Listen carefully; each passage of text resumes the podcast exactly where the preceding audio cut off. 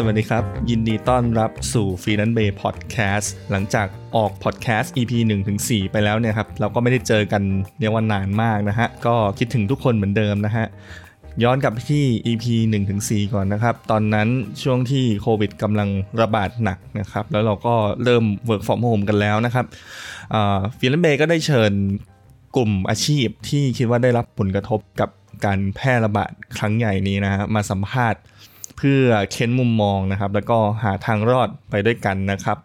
ก็ถ้าใครยังไม่ได้ฟังนะฮะติดตามฟังได้ที่ Facebook หรือ YouTube Channel ของ f r e e l a n c e Bay นะครับกลับมาที่ EP 5 กันนะครับ ผมได้มีโอกาสนะไปเจอบทความมาหนึ่งนะครับ เกี่ยวกับอาชีพฟรีแลนซ์ของเราเนี่ยนะฮะจากเว็บที่ชื่อว่า Bloggervista นะครับ เธอคนนี้นะครับ ชื่อว่าเจสสิก้าทิฟเฟลนะครับ เป็นเรียกว่าเป็นฟรีแลนซ์ที่ประสบความสำเร็จมาก นะครับทางด้าน content marketing นะครับแล้วก็เป็นนักเขียนด้วยฮะทำงานฟรีแลนซ์ในสายอาชีพนี้มาเรียกว่า 10 กว่าปีแล้วนะครับแล้วก็มีประสบการณ์ในการทำงานไม่ว่าจะเป็นการติดต่อพูดคุยกับลูกค้า การจัดการงานที่มันมากมายเหลือเกินนะครับ แล้วก็การคิดค่าบริการต่างๆ และอื่น ๆ อีกมากมายนะฮะที่เราน่าจะเจอกันนะครับปัญหาเหล่านี้นะฮะตอนนี้เธอก็มาแบ่งปันครับสิ่งที่เรียนรู้มาตลอด 10 ปีนะฮะเพื่อให้ คนที่เริ่มเป็นฟรีแลนซ์นะครับได้มองเห็นภาพตัวเองในสายอาชีพนี้ชัดเจนขึ้นนะครับ แน่นอนว่าคนที่เป็นฟรีแลนซ์ใหม่นะครับที่เพิ่งเริ่มต้นเป็นฟรีแลนซ์นะครับอาจจะยังสับสนนะฮะแล้วก็เหน็ดเหนื่อยนะครับ กับการที่เราต้องทำทุกอย่างด้วยตัวเองหมดเลยนะบทเรียนนี้น่าจะช่วยทำให้เราเข้าใจในสิ่งที่พยายามทำอยู่มากขึ้นนะครับ ทีนี้ 8 ข้อที่เป็นบทเรียนที่เรากำลังจะพูดถึงนะครับมีอะไรบ้างนะครับ เรามาดูข้อแรกกันเลยนะครับ ข้อที่หนึ่งก็คือการเพิ่มค่าตั๋วทุกๆปีนะครับฟังดูก็อาจจะลอยๆอยู่นะฮะก็จะอธิบายให้ฟังนะครับว่าในทุกๆปีนะครับ เราจะมีการเรียนรู้มีการฝึกฝนที่ทำให้ประสบการณ์การทำงานของเราเนี่ยเพิ่มขึ้น แน่นอนครับมันไม่อยู่กับที่มันเพิ่มขึ้นเรื่อยๆนะครับทำให้งานที่เราทำอยู่เนี่ย มันมีคุณภาพและก็มีคุณค่ามากขึ้นถูกไหมครับ ดังนั้นนะครับทุกๆปีเราก็ควรจะเพิ่มค่าของตัวเราเช่นกันนะครับ ทั้งนี้ทั้งนั้นนะครับก็ต้องขึ้นอยู่กับประสบการณ์ของคุณเองนะครับ แล้วก็สิ่งที่มอบให้กับผู้ว่าจ้างด้วยนะฮะมันยากครับที่เราจะคิดค่าจ้างนะครับ โดยเฉพาะการรับงานเป็นครั้งแรกนะครับ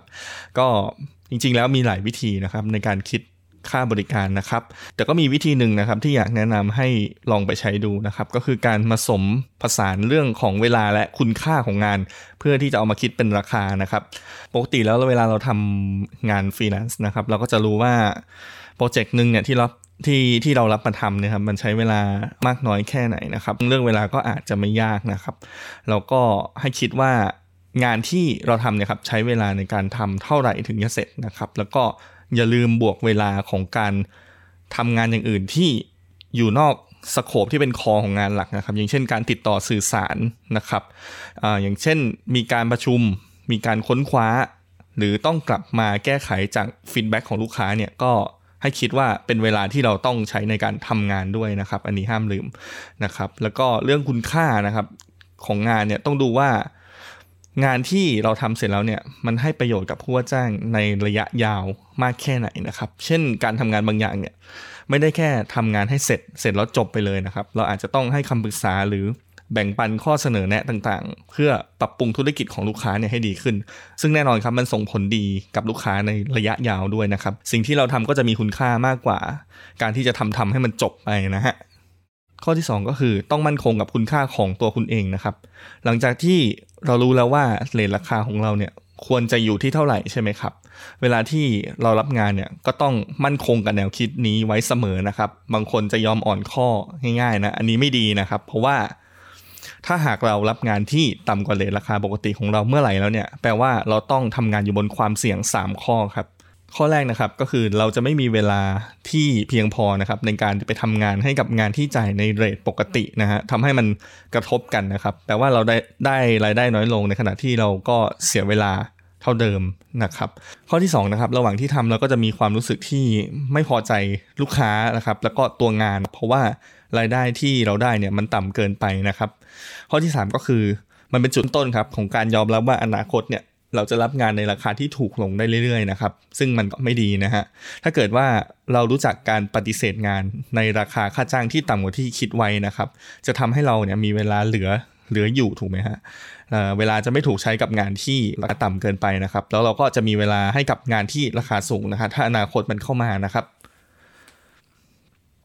ข้อ3นะครับต้องประหยัดค่าใช้จ่ายให้มากขึ้นนะครับ การเป็นอาชีพฟรีแลนซ์นี่ครับมันจะไม่เหมือนกับการทำงานประจำทั่วไป เพราะว่าเรามีค่าใช้จ่ายทางธุรกิจต่างๆนะครับที่เราต้องรับผิดชอบเองนะฮะออกเองหมดเลยนะครับ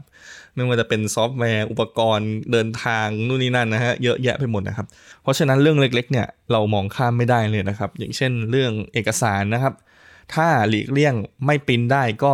อย่าปริ้นครับแล้วก็ย้ายไปใช้เอกสารออนไลน์แทนนะครับ แทนการใช้กระดาษเป็นการลดค่าใช้จ่ายนะครับ แล้วก็ในเรื่องการเดินทางหรือค่าน้ำมันนะครับ เราอาจจะมีการตกลงกับลูกค้าไว้นะฮะเช่นการชำระเงินเนี่ยขอเป็นชำระเงินออนไลน์ได้ไหมนะครับ แทนการต้องนั่งรถไปรับเช็คนะฮะหรือการประชุมนะครับ ก็สามารถใช้วิดีโอคอลแทนได้นะครับ แทนที่เราจะต้องนั่งรถไปเจอกันนะครับ ซึ่งตอนนี้นะหลายหลายหลายบริษัทเนี่ยก็ปรับตัวนะครับ เพราะว่ามีการแพร่ระบาดของไวรัสอย่างเงี้ยฮะเราก็สามารถที่จะ ขอเข้าประชุมออนไลน์ทางไกลได้นะครับ ข้อที่สี่ครับเราไม่ได้เก่งทุกด้าน เพราะอาชีพฟรีแลนซ์นะครับเป็นอาชีพที่ต้องเรียนรู้ตลอดเวลานะครับทำให้ใน 1 เดือนหรือ 1 ปีเนี่ยเราได้เรียนรู้สิ่งใหม่ๆ ออกมาเยอะมากนะครับ ก็บางอย่างเนี่ยเราลองไปจับจับดูแล้วก็สามารถทำเองได้ใช่ไหมครับ มันมันก็โอเคนะที่เราจะประหยัดค่าใช้จ่ายแล้วก็ทำเองนะครับ ถ้าเรามีเวลามากพอนะฮะแต่ถ้าเกิดว่าบางอย่างนะครับ มันต้องใช้อาศัยประสบการณ์ในการทำงานจริง ๆ เยอะๆนะครับ แล้วก็อาจจะมีข้อจุกจิกหลายอย่างนะฮะที่ถ้าทำถ้าเกิดว่าเราทำเองแล้วเราพลาดเนี่ย อาจจะเป็นปัญหาที่ทำให้เกิดค่าใช้จ่ายที่ไม่ได้คาดคิดในอนาคตได้นะครับ อย่างเช่นเรื่องบัญชีเรื่องภาษีอย่างนี้นะฮะแนะนำว่าหาที่ปรึกษาสักคนนะฮะเพื่อให้เขาช่วยจัดการให้นะครับ แล้วก็เราจะได้มีเวลาในการทำงานที่เป็นคอหลักของเรามากขึ้นครับ ต่อไปข้อที่5ครับ ให้ระวังลูกค้ารายใหญ่นะครับ ก็อาจจะฟังดูแปลกนะครับ แต่ว่าการที่บอกให้ระวังนี้ไม่ได้ไม่ไม่ได้หมายถึงว่าห้ามรับงานจากลูกค้ารายใหญ่อย่างนี้นะครับ สมมุติว่าถ้าคุณมีลูกค้ารายใหญ่ใช่ไหมครับหนึ่งราย ในเดือนเนี้ยมีแค่รายเดียวเท่านั้นที่เป็นรายใหญ่ปรากฏว่าได้เงินเยอะนะครับ ก็สามารถอยู่ได้ทั้งเดือนเลยอะไรอย่างนี้นะฮะสามารถเลี้ยงตัวเองได้เลย ปรากฏว่า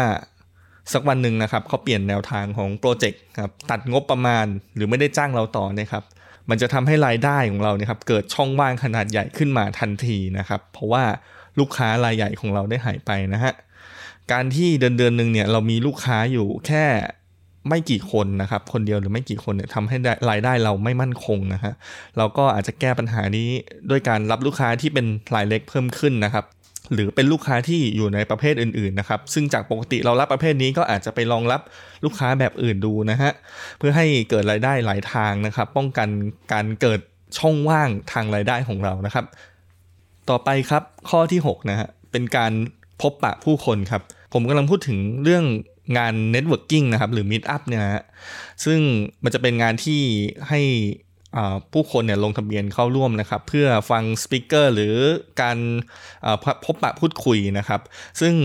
จริง ๆ แล้วเนี่ยถ้าเกิดคนที่ยังไม่เคยไปงานเหล่านี้อาจจะรู้สึกว่าน่ากลัวนะครับ แล้วก็เสียเวลามากๆ แต่มันมีประโยชน์มากนะครับสำหรับอาชีพฟรีแลนซ์เนี่ยมันสำคัญมากๆ เพราะว่า มันเป็นผลดีในระยะยาวของเราครับ มันมันคือหนทางที่จะทำให้เรารู้จักกับผู้คนแล้วก็รู้จักกับลูกค้านะครับในวงที่กว้างขึ้นได้อย่างรวดเร็วนะฮะแล้วก็เป็นเรียนรู้สิ่งต่างๆ จากผู้อื่นนะครับ เพราะเราจะเกิดการพูดคุยกันในงานนั้นนะครับ ก็มีวิธีครับสำหรับคนที่ยังไม่เริ่มนะฮะก็คือในเดือนหนึ่งเนี่ยเราลองหางาน networking นะครับ สักงานหนึ่งนะฮะ ที่คิดว่าผู้เข้าร่วมเนี่ยจะเป็นกลุ่มลูกค้าของเรานะครับ หรือจะเป็นคนที่ทำงานตรงกับสายงานของเรานะครับ แล้วก็เข้าร่วมเลยฮะลองดูนะครับสักครั้งแล้วจะรู้ว่ามันมีประโยชน์มากนะครับ แล้วก็อีกช่องทางหนึ่งครับก็คือช่องทางออนไลน์ฮะซึ่งมันในโลกออนไลน์เนี่ยมันจะมีแอปพลิเคชันที่ชื่อว่า Slack นะครับ ยกตัวอย่าง จะเป็นแอปพลิเคชันแชทกลุ่มใหญ่ ๆ นะครับ ซึ่งมันก็จะมี การรวมกลุ่มกันของคนที่ทำงานในสายอาชีพเดียวกันเนี่ยเข้าไปพูดคุยกันนะครับ บางกลุ่มก็มีหลายพันคนนะฮะซึ่งเราลองเข้าไปดูนะครับ เราก็จะเห็นการแชร์ไอเดียนะครับ การตั้งคำถาม การตอบคำถามติดปัญหานู่นนี่นั่นนะครับ เราก็เก็บไว้เป็นความรู้ได้นะครับ ถัดมาครับข้อที่7นะฮะข้อนี้ก็เรียกว่าเป็นสิ่งสำคัญนะครับ ที่เอาไว้มัดใจลูกค้านะครับ ก็คือการติดต่อสื่อสารนะครับ ข้อนี้ก็คือต้องติดต่อได้เสมอนะครับ การติดต่อสื่อสารกับลูกค้านะครับ เป็นเรื่องที่อยู่เหนือสิ่งอื่นใดนะครับ แต่ก็ต้องมีขอบเขตนิดนึงนะครับ อย่างเช่น คุณอาจจะตกลงกับลูกค้าไว้นะครับ ว่าถ้าเป็นการส่งอีเมลมาถาม ต่างๆนะครับหรือฟีดแบ็กอะไรงี้เราจะตอบกลับภายใน 24 ชั่วโมงนะครับมีการตกลงกรอบเวลาไว้นะครับ แล้วก็เมื่อคุณเห็นอีเมลเนี่ยครับเราก็ต้องคุยกับตัวเองนะครับว่าเราควรจะตอบเลยนะครับไม่มีการว่าเดี๋ยวก่อนเดี๋ยวก่อนนะครับเดี๋ยวมันก็จะเวลา 24 ชั่วโมงที่เราตกลงกันไว้นะครับก็ทั้งหมดนี้นะฮะเป็นการสร้างความเชื่อใจให้กับลูกค้านะครับ เพราะว่า เราให้ความสำคัญกับเขาเหนือสิ่งอื่นใดถูกไหมครับ ถึงแม้จะต่อไวแค่ไหนนะครับ แต่วันหยุดก็ต้องเป็นของเรานะครับ ยกเว้นจะมีเรื่องด่วนจริงๆนะฮะมันช่วยให้เราเนี่ยไม่ได้รู้สึกว่างานมันหนักเกินไปนะครับ จนทำให้เรารู้สึกเบิร์นเอาหรือหมดไฟนะฮะทำให้เราเนี่ยสามารถทำงานทำงานงานนี้ได้ดีอยู่เหมือนเดิมนะครับ การการ balance ชีวิตก็เป็นส่วนหนึ่งนะฮะที่ช่วยให้เราทำงานได้ดีขึ้นนะครับ แล้วก็ข้อสุดท้ายครับข้อที่ 8 ก็คืออย่าลืมเว็บไซต์ของคุณเองนะครับ มันดีนะครับที่เรารับงานผ่านโซเชียลมีเดียนะครับหรือการไปพบปะผู้คนนะครับ แต่อย่าลืมว่าก็มีลูกค้าบางส่วนนะครับ ที่ค้นหาเราเนี่ยผ่าน Google เหมือนกันนะครับ เพราะฉะนั้นเราต้องมีเว็บไซต์นะครับ เอาไว้รองรับลูกค้าด้วย แล้วที่สำคัญนะครับ มีเว็บไซต์อย่างเดียวไม่ได้นะฮะต้องทำ SEO ด้วยนะครับ เพราะว่า จะช่วยให้ผู้ว่าจ้างเนี่ยเสิร์ชเราเจอจาก Google ได้ง่ายนะครับ แปลว่าเราจะเจอผู้ว่าจ้างมากขึ้น ผู้ว่าจ้างก็จะเจอเรามากขึ้นนะครับ เราจะได้มีโอกาสได้งานมากขึ้นนะครับ อย่าลืมนะครับว่าในประเทศไทยนะครับ นอกจากเว็บไซต์ส่วนตัวแล้วก็ยังมีตัวกลางอย่าง freelancebay.com ด้วยนะครับ ที่คุณสามารถไปลงโปรไฟล์ของตัวเองนะฮะไปอัพ portfolio นะครับ ผู้ว่าจ้างเองก็จะมาพบคุณที่นี่ได้เช่นกันนะครับ เป็นยังไงบ้างครับ 8 บทเรียน จากการทำงานมา 10 ปีของคุณเจสสิก้านะครับ นี่คือสิ่งที่เขาได้พบเจอนะครับ แล้วก็สรุปมาเป็น 8 ข้อหลักๆนะฮะที่ฟรีแลนซ์เริ่มต้นใหม่เนี่ยอาจจะพลาดหรือสับสนกันอยู่นะครับ ก็หวังว่าจะช่วยให้เป็นแนวทางนะครับในการทำให้อาชีพของฟรีแลนซ์เนี่ยมีเส้นทางที่มั่นคงขึ้นนะครับ แล้วก็เป็นกำลังใจให้ฟรีแลนซ์ทุกคนนะครับ ได้งานทำแล้วก็มีอาชีพที่มั่นคงนะฮะฟรีแลนซ์เบย์พอดแคสต์ EP 5 ก็จบเพียงเท่านี้นะครับ ขอบคุณที่รับฟังแล้วก็สามารถติดตาม f r e e l a n c e Bay Podcast ได้ที่ Channel YouTube Freelance Bay และ Facebook f r e e l a n c e Bay นะครับสำหรับ EP หน้าจะเป็นอะไรฝากติดตามนะครับ สวัสดีครับ